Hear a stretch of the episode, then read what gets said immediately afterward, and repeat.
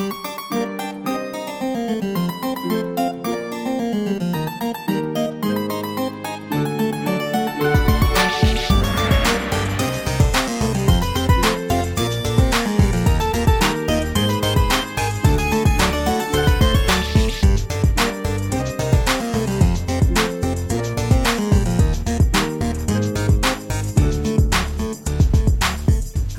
Internet. I'm your husband host, Travis McElroy. And I'm your wife host, Teresa McElroy. And you're listening to Shmanners it's extraordinary etiquette. for ordinary occasions. Hello, my dove. Hello, dear. How are you?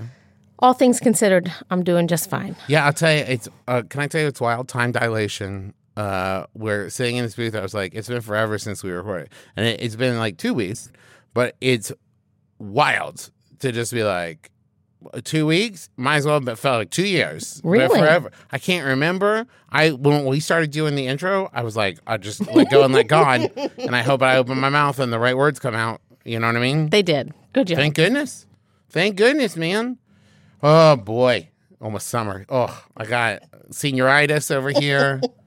Just once we hit summer, man, no more teachers. is that is that when you're so old that all you think about is summer? Is that what senioritis is? No, it's when you're a senior in high school. I know. I know. I'm not that old. This is a joke. I'm not even for I I will say this, I learned recently, it has nothing to do with the episode, that I'm like ten years older than Kelsey Grammer was when we started filming Cheers. You look so much better though. Hey, thank you. Don't let Kelsey Grammer hear you say that, but thank you so much. Oh. Kelsey, she didn't mean it. Oh, he's crying now. a lot of the people in that show looked a lot older and i feel like that's a kind of like old school television thing right where like they they looked a lot older than they actually were and nowadays we just cast like teenagers no we don't Don't do we? People tend to what am i talking about? People tend to look a lot older. I'm thinking about like euphoria right? All of those people are supposed to be teenagers but they're like in their mid 20s Well, I think a lot of it has to do too, because I, I saw a thing uh, recently where it was like when you look at TV from like the 70s and 80s and even like early 90s and stuff, and you're like, those people look so old, right?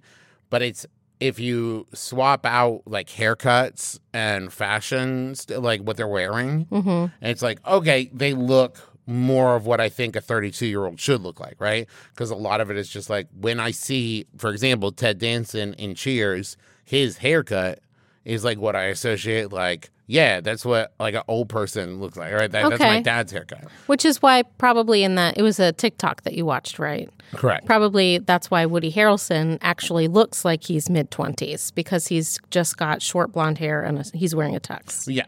And it's a lot of that. And like, I, it also, though, was like the way that people cast stuff, where especially like thinking about Cheers, where I think the casting was like, we want these people to look like this is like a working man. Like John Ratzenberger is like 34 when that show started. And he's the guy who plays uh, Cliff, the uh, mailman. And it's like, we want him to look like a guy who delivers mail in Boston, right? And so they cast a guy who looked like he'd been working his whole life and not like somebody who, you know, looked like he may be 34, but he looks like he's 20. This isn't know? the OC, they said to themselves. Can I tell you? I was actually thinking uh, about uh, characters from the essay when I was talking about that. okay. Uh, Yeah. By the way, this has nothing to do with our Nothing show this all. week. Okay. just a little insight into our lives, listeners. Oh, but I do want to uh, right up to up here, uh, in all seriousness, uh, a bit of a, a trigger content warning here. Uh, the person we're going to be discussing uh, wrote a lot of poems that uh, involve topics of like self harm. Um, I don't think that the show will contain actual like discussions of self harm, but she did write poetry that contained self harm. Yes. Okay. We have said in bits and pieces a little bit about a very famous witty, actually famous for her witticisms, a writer, Dorothy Parker.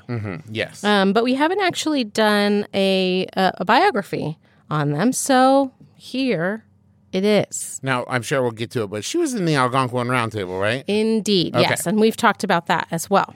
So here's here's another disclaimer, but only because the patriarchy is so strong. Okay. When you go through a lot of biographies of people of like this certain age, you often find that their histories are kind of shrouded in misogyny and half myths. Uh-huh. Um, because male historians were often quick to turn successful women's origin stories into soap operas of scandal and other way and other things like misfortunes in order to take away their power. And Yeah. this is not something that is uh, is unique to her, but it is something that um, we encounter around biographies of this period. Yes. So we are going to rely heavily on the biographer Marion Meade. It's something that um, has been corroborated by more than one source to be the closest to the truth. Okay. Okay? Okay. Uh, Dorothy Parker was born Dorothy Rothschild on uh, August 22nd, 1893. Uh, and she was born in uh, Long Branch, New Jersey, which is like a kind of like summer cottagey town, beach town, one of those. I would like Um, to live in a summer cottagey beach town Yeah. For a little bit. That if it's too warm too long, I don't want. to I actually know what I said. That I don't. You don't that. really. I, I was looking at you. I was idea. like, no. I, never you don't mind. like that. Um, because I want to live in a house that looks like it belongs to a witch, that is set way back from the road, with lots and lots of trees between me and the road. I want uh, people to kind of hushed whisper as they walk past it, and uh, I want it to always kind of be a little bit chilly inside. None of that is a joke. That's hundred percent true. If there could be some kind of body of water in the back, preferably like a little brook or uh, a pond uh, that's teeming with life, that would also be ideal. this tracks you have mentioned several times. This is what I want. This is where I'm retiring to. Other people can have Florida. I want a witch's house. Thank you very much. Um, so this is where a lot of people from New York City summered, right? yeah. But shortly after Dorothy's birth, they returned to ma- their Manhattan apartment uh, so that they could raise their daughter as a quote true New Yorker. Oh, there it is. Okay. Um, unfortunately, her mother passed away very shortly uh, after Dorothy's fifth birthday. Oh, Um, and her father remarried two years later. And this is one of the instances that tend to get aggrandized in her life. Um, some say that Dorothy hated her father and that he was not good to her and they had a strained relationship. And her wicked stepmother um, was a person that Dorothy refused to refer to anything other than the housekeeper. But Marion Meade says that this account is largely false. Um, certainly, there were hard times, and fathers of the period were often not very affectionate to their children. But uh, Marion Meade says that Parker grew up in an indulgent, supportive, generous, and privileged household. And her stepmom passed away in 1903, so, like, it wasn't that long of a time, right? wait. When was Dorothy Parker born? Oh, she was born in 1893. Oh, And then her mother died in 1898, and then her stepmother passed in 1903. okay. Now listen. Hold on. I also listen to true crime podcasts. I've been watching a lot of stuff on TikTok about true crime. This man went through two wives in like five years. Some eyebrows raised. It's also the turn of the century, so lots of like disease and Oh. hardships. Okay, sure. But okay. I think I'm onto something here. So um, Parker grew up attending the convent of the Blessed Sacrament, and then went on to graduate from Miss Dana's school, which what, is what wildly different names for things, right? well, so it was a the- Catholic school and then a finishing school. But it was the convent of the Blessed Sacrament and Miss Dana's. right? I was like, just two different experience. Yeah, I went to uh, the convent of the Sac, and then I went to Todd's. All right. Uh, it is interesting to note, though, that Parker's schooling was largely at Christian institutions, even though her father was Jewish. Um, and she once joked that uh, she was asked to leave one of her Catholic schools because uh, she described the Immaculate Conception as a spontaneous combustion. Ooh, I love this. Scandalous. No, hilarious. Thought, man, I'm looking at that, and if if I'm a T, I don't care how devout you are. If a child, kids uh, say the darndest thing, and if a kid said that to me, and I'm like a super devout person working in a convent, and the kid's like the uh, uh, uh, uh, spontaneous combustion, I would fall all over myself laughing. I know you would. Gotta have a sense of humor to, to to just to exist. Come on. And Dorothy made a lot of jokes about her schooling, but it didn't make up for the fact that education was kind of a rough period in her life. Um, her father claimed that his daughter was Episcopalian, though um, she has said he meant pescatarian. no. No. She has said that her quote dark Jewishness, as it was put, clearly made her an outsider. I don't know exactly what dark Jewishness means. Maybe dark haired and olive toned skin. Uh, it also must have been tough, man, education, because especially at the time, we're talking about like, you know, turn of the century, 1900s, it must have been tough just to be like an intelligent and like witty young woman. Indeed. It must have been tough to, to like ask questions and question things people were telling you and talk about the thing you wanted to be or what you wanted to do. And someone would be like, no, no, no, that's not, you need to do this when you get bigger. And they're like, no, I, no, thank you. She does credit this um, this feeling of alienation um, with her kind of like biting and irreverent sense of humor. Yeah. I think that that happens for a lot of writers and comedians and things like that, where they find the kind of darkness in their life and turn it on its head to make it comedy. Well, and it's also a thing when oh, the, okay. Please, everybody, let me be me for a me for a second. This is like in uh, Ted Lasso, right? When they give Jamie the signal, I'm gonna be I'm gonna be full blown Travis for a second. Sometimes when you're in, intelligent, and being intelligent makes people who aren't as intelligent around you make it makes them angry when you're intelligent around them. Being funny and witty is a way to continue being that intelligent. And somebody laughs, and they didn't realize like you maybe were uh, being a smarty pants, right? Is that you were making a joke out of it, and they laugh, and in your head you're thinking, you don't get it. You, I'm, yep, I can be funny and witty as a way to showcase intelligence without making that person angry at me because I made them feel dumb because I'm so smart. I get it. I'm not saying it's me. I'm not saying I feel that way about myself. So she would also later credit the shunning of her uh, from her classmates that would fuel much of her civil rights activism later in life. Um, her father passed away when she was 20. At the time, she was making a living playing piano um, while she wrote poetry. Ah. And, you know, It must be difficult to do those things at the same time. you do need your fingers, I think, to write. Maybe she held the pen in her teeth, I don't know, honey. played the keys with her f- her Probably toes. did one and then the other. Ah, Uh, in 1914, when uh, Dorothy was just 21, um, her poem entitled Any Porch was accepted by Vanity Fair. ooh la la, And then a year later, she got hired to do editorial and caption writing for Vogue. Zuta lore. So she was in. And this was the time that she also got married to her first husband, who they would divorce in 1928, but she did keep his last name. Um, and then she spent two years as a staff writer for Vogue, and then moved back to Vanity Fair um, as Just like Devil a- Wears Prada. I guess so. No, I don't think that that happens to Devil No, Wears I Prada. I Just don't think whenever so. Mm. someone says Vogue now, I think about Devil Wears Prada. a movie I've only seen once and apparently remember every detail. An of. inordinate amount of I remember a detail. lot about it because I watched it as research for going to see the musical. So I was really focused and really paying attention.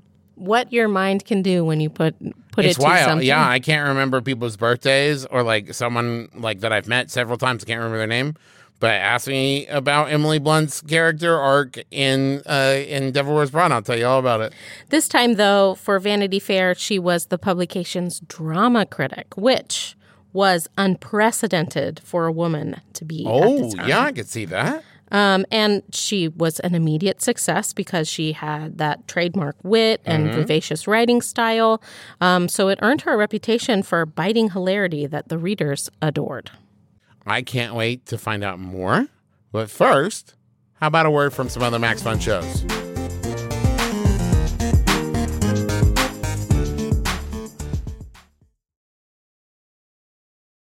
Trans representation in media is at an all time high, with trans entertainers gracing the screens large and small. But trans voices, especially black trans voices, are rarely centered in our own stories. That's why we bring you a new limited series called We See Each Other, the podcast, co hosted by me, journalist, and better half of the Max Fun podcast, Fanti, Tre'vell Anderson. And me, award winning journalist and media personality, Shar Jossell. All of it is based on my book, We See Each Other, a black trans journey through TV and film. Now, listen, folks, we're having a very different kind of conversation. It's giving kitchen table talk. Mm-hmm. We get into the discourse, honey. Tune in to We See Each Other, the podcast at MaximumFun.org or wherever you get Slayworthy audio.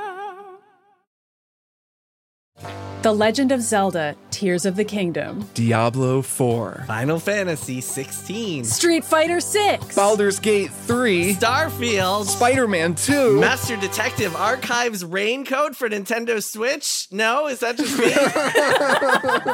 It's a huge time for video games. You need somebody to tell you what's good, what's not so good, and what's amazing. I'm Jason Schreier. I'm Maddie Myers. And I'm Kirk Hamilton. We're the hosts of Triple Click, a video game podcast for anyone who likes games. Find us at MaximumFun.org or wherever you get your podcasts.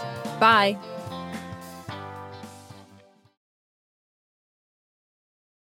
I also have to imagine that like being a drama critic is a great way to like get your way into the like witty elite of mm-hmm. things of right because you are then one someone who is like in the social scene of like going to see theater right Right. and, and like you're hanging out with people you're getting to meet these like writers and directors and actors and stuff and two you now have a job that highlights your intelligence and wit and sense of humor Indeed. and that kind of thing. That is something that other witty people notice. Right.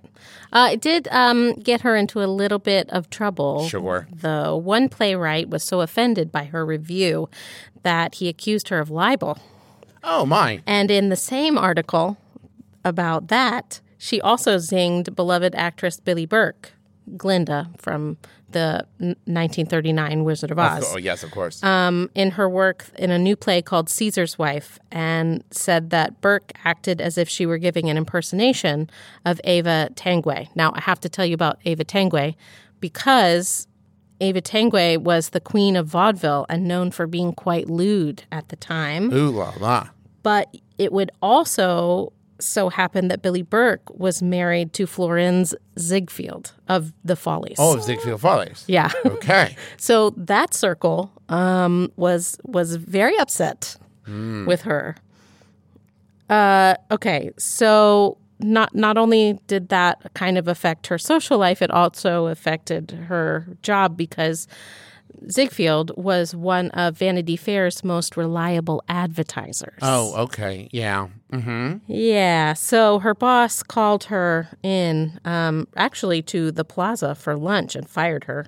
Oh man. Uh, but being Dorothy, it's said that she promptly ordered the most expensive dessert on the menu and then left. yeah, I love this. I love that move. Didn't even eat the dessert. Um, n- not to my knowledge. Either way. Either way. Either way. All right. So here we get to what you mentioned earlier the Algonquin Round Table. Yes. Um, Which is a bunch of witty people just sitting around being witty. Indeed, right. So at her time during Vanity Fair, she and Robert Benchley and Robert Sherwood, um, who were The extremely Bobs. the the, the Roberts, Well, Bob's short for Robert. I don't know if you know An- this. anyway, uh, were extremely talented raconteurs of the I time. love raccoons. Um, and they were a trio of friends. Um, and so they met for lunch like every day at the Algonquin Hotel. Mm-hmm. And it became kind of a famous meeting place. uh, raconteur is like a storyteller. And I said they love raccoons, and that was a joke. And I, totally ignored it. But I need everyone to know that I know what raconteur means. It's like someone who can like tell a tale, you know, spin a yarn, uh, can like hold people's attention while they tell a story and like jokes and stuff. Okay, um, and but so it's also funny to pretend like it means like somebody who's just like way into raccoons. From 1919 until roughly 1929, the Algonquin Round Table was a massive group of New York City writers and critics and actors and artists and sharp witted humorists who ate lunch together and basically just entertained each other for hours doing wisecracks and witticisms and wordplay. And like just talking about it made you kind of like part of that circle. So everyone talked about it. Imagine, imagine. Okay, really, really think about it because I think that sometimes people hear about the Algonquin Roundtable and they don't fully contextualize it, right? But I think about this when I think, imagine you and your friends got together every day for lunch and were so smart and funny that, like, decades later, almost a hundred years later, people talk about you guys getting together and being funny and witty. Can you imagine? This wasn't like well, I can imagine um, because the New Yorker, that magazine, was born at this table, right? Um, and Dorothy and both of those Roberts uh, worked at the New Yorker for a long time. So, like, well, not for a long time, for a couple of years. Um, and so, like, if you think about the New Yorker as a magazine, that's what the Algonquin Roundtable was. It's, it's just it's simply incredible to me. This idea of like this wasn't like a recorded thing. Like they weren't. This would be uh like the most incredible podcast ever. Frankly, if you, if you could go back in time and like sit and record the Algonquin Roundtable, right? Just imagine like the idea of being so funny, so witty, so clever that it became like the reference point for people a century later still referencing like oh it's like some kind of algonquin roundtable it just it absolutely blows my mind Here are a couple of very famous Dorothy snippets from her time uh, at the Algonquin Roundtable. If you want to know what God thinks of money, just look at the people that he gave it to. oh Mm, here's another one. That woman speaks 18 languages and she can't say no in any of them. oh boy Scandalous. Oh. Here's one about herself. I don't care what's written about me so long as it isn't true. that's funny funny I've never met a millionaire, but I know I'd just be darling at it. it's pretty good Here's one. You can lead a horticulture, but you can't make her think. oh horticulture and then it's the thing ah oh dorothy you catbird Around 1929 is when the Algonquin Roundtable was dissolved. you know who else was a member of algonquin before just before i forget harpo marx Yeah, very cool. the other ones are probably cool too but harpo marx was there and that feels really great And Dorothy is largely credited with being the one who, when she left, the table disbanded. Uh, she left in 1929 to go to Hollywood. Now, I might be wrong, and uh, but from what I remember and what I was just looking at, I think she might have also been, as far as like regular people who were there, regular members, the only woman that was like a regular member of the Algonquin Roundtable. That might be true. I don't. I might be wrong. At, at the very least, very limited number Indeed, compared yes. to how many men there yes, were. very limited number of women. Um, so she moved to Hollywood, and at the time, she was married to former actor Alan Campbell. And she would be married and be divorced, and then be married and divorced and married again to Alan Campbell. So oh, interesting. Yeah. And this is where she wrote the original screenplay for the original A Star is Born in 1939. She was part of that script writing um, duo. Okay, so like everything really sounds like things are, you know, coming up roses for Dorothy here, but Wait, hold on. I want to hold on. I'm looking because I want to name the women who were on the Algonquin Roundtable. go for it. This is on algonquinroundtable.org. Um, and this was written by Kevin Fitzpatrick. Um, so there was Dorothy Parker and Edna Ferber. There was Margalo Gillmore. There was Jane Grant, Ruth Hale, Beatrice Kaufman, Margaret Leech, and Peggy Wood are the ones covered in this. So let's give them all their names. They were also in the Alg- Algonquin Roundtable. There we go. Like I was saying, so uh, she wasn't really fond of her work in Hollywood. This is kind of like a returning theme for Dorothy, where she'll have literary and social success, but not really be happy about it. Well, man, it sounds like can I say what she wants to be is like herself perform like once again born a hundred years too early, where she was like alive now. She would probably have an incredibly popular like radio show or like podcast or YouTube channel or something, and get to live full time just like being herself and being funny and being witty. Maybe, maybe. Uh, she did say that she always wanted to write a novel, and she did write Yeah, lots of hard. collections of short stories and poems and things. Uh, Novel has so many words, man. Are you kidding me? Well, but she never never got around to it, I guess. And and like I said, her marriage was kind of in and out the door several times. Um, they had a complicated relationship uh, because Alan felt overshadowed by Dorothy's obvious talent and Sure. personality. Yeah. Um, he was also a bisexual man, uh, which at the time, homosexuality in Hollywood was extremely stigmatized. And so that's a lot of pressure to add to a relationship, right? Um, and then throw in a kind of like society wide struggle with alcohol and other substances. Sure. Um, and then you've got an extremely turbulent marriage, right? Yeah. Uh, so they were divorced in 47, remarried in 50, separated in 52, reconciled in 56, and were together until Alan died in 1963. And also, simply, uh, uh, just not to breeze past it, you also have to think this is a, a woman of, of Jewish descent living through the 1940s. Yeah, definitely. And I think that, like we said earlier, she often felt ostracized. And so, one of the things that she did really feel proud about was uh, activism. She was very earnest about politics and remained lifelong. But probably intermittent commitment to the causes of civil rights and civil liberties. Um, she was arrested in uh, 19, in the 1920s marching for the release of two anarchists, Sacco and Vanzetti, the two uh, Italian Americans who were being falsely accused of murder. Um, and later she would go to Spain to work against the fascist leader Francisco Franco during the Spanish Civil War. Um, she served as the Joint Anti Fascist Refugee Committee's fundraising arm. Um, she organized Project Rescue Ship to safely transport anti fascist veterans to Mexico. So she was really famous for keeping company of those in the queer community and fiercely protecting her um, LGBTQIA plus friends.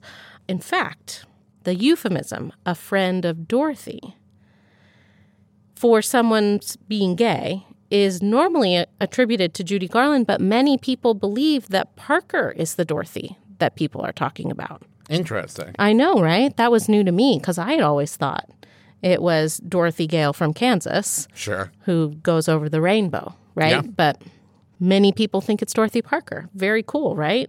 She was in the midst of this very important work when she was accused of being a communist in the McCarthy era. Sure. Yeah. Yep. Yep. Yeah. Um, so, you know, she was one of those that the FBI like compiled a huge dossier for, right? And that's some a thousand pages or something, uh, because of her suspected involvement in communism.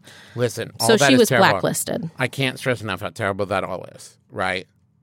But if someone would compile a thousand page like dossier on me, I'd be very interested in that, right?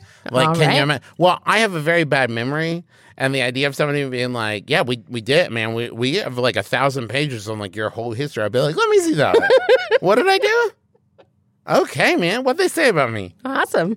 right? Now, listen. It's once like again, a biography of you while while you're living. I wouldn't wish that on anyone to be blacklisted and to be targeted by the government as a communist and brought up on these anything like that. I'm just saying, I would like to read a thousand page doc- dossier on myself. If anybody has one, actually, don't tell me. In retrospect, I don't want to know. Okay. I'm glad we've come to that conclusion. Uh, so, after she was blacklisted, she went to New York for a while. She went back to Hollywood and then finally left Hollywood for good and moved back to New York after Alan Campbell, her on again, off again husband, died. So, then in her later years, She would not speak very highly of the Algonquin Round Table. She put it rather bluntly that, quote, there were no giants. Think who was writing in those days Lardner, Fitzgerald, Faulkner, and Hemingway. Those were the real giants. The round table was just a lot of people telling jokes and telling each other how good they were. Just a bunch of loud mouths showing off, saving their gags for days, waiting for a chance to spring them. It was the terrible day of the wisecrack, so there didn't have to be any truth. Interesting. She's like, do you know what I see? Like that that pattern I was talking about, where she has an accomplishment and then looks back and doesn't feel like she's really accomplished anything. Yeah, I, I also think, I mean, it's interesting because, once again, it's not recorded. It wasn't a thing they were publishing in any way. Mm-hmm. Right. But I also, I know lots of like comedians and humorists and writers and stuff, right, that handle truth through jokes and mm-hmm. through wisecracks and through witticism that look back on them thinking like, yeah, there were people out there like actually like fighting the fight and doing stuff and like I was just making jokes and they don't see the value in that, that they don't see the value in one. Like think about like Jon Stewart and like John Oliver and Trevor Noah and like guys like that who use humor to like make points mm-hmm. and there are people who then look back on it like "Ah, I could have been doing more. That's nothing. I was just being a silly gay. Sure. Um, but so like she has a reputation for having a lot of very dark humor.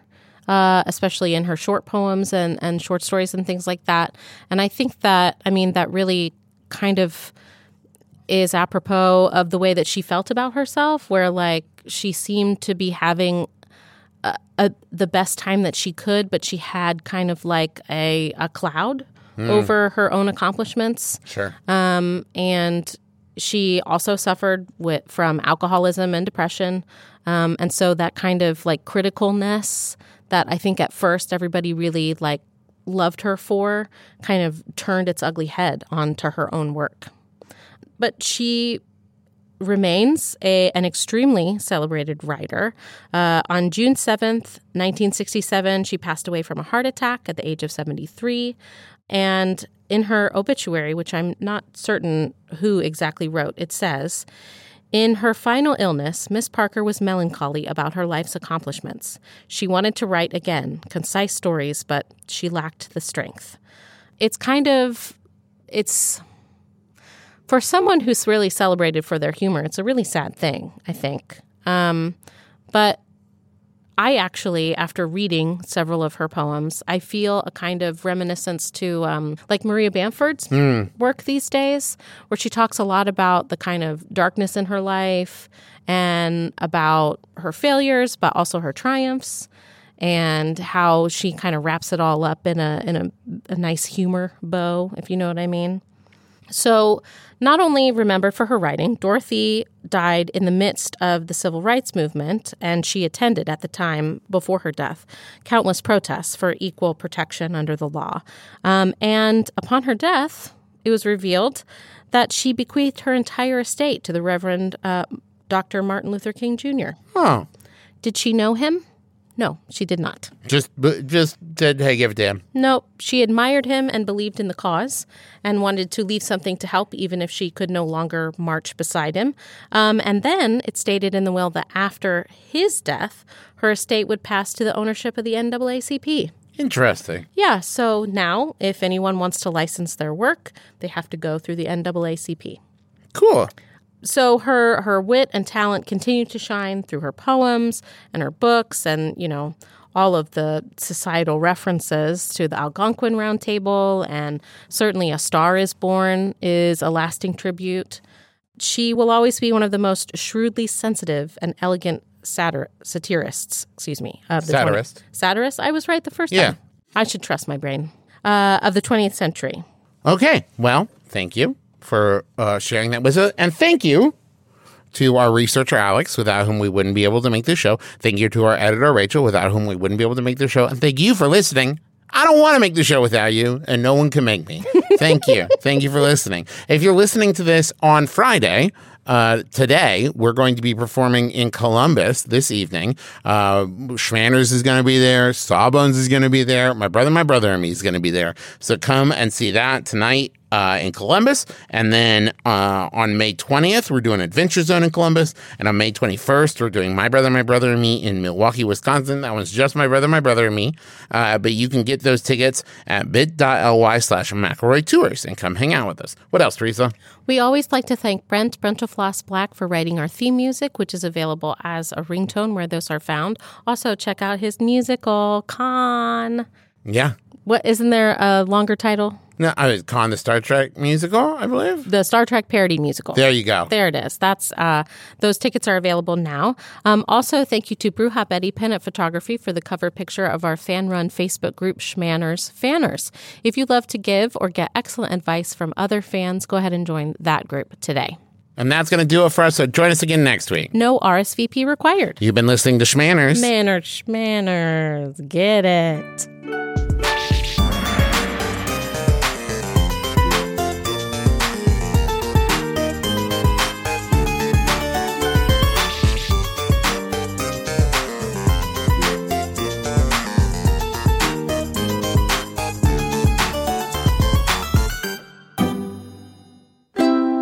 MaximumFun.org.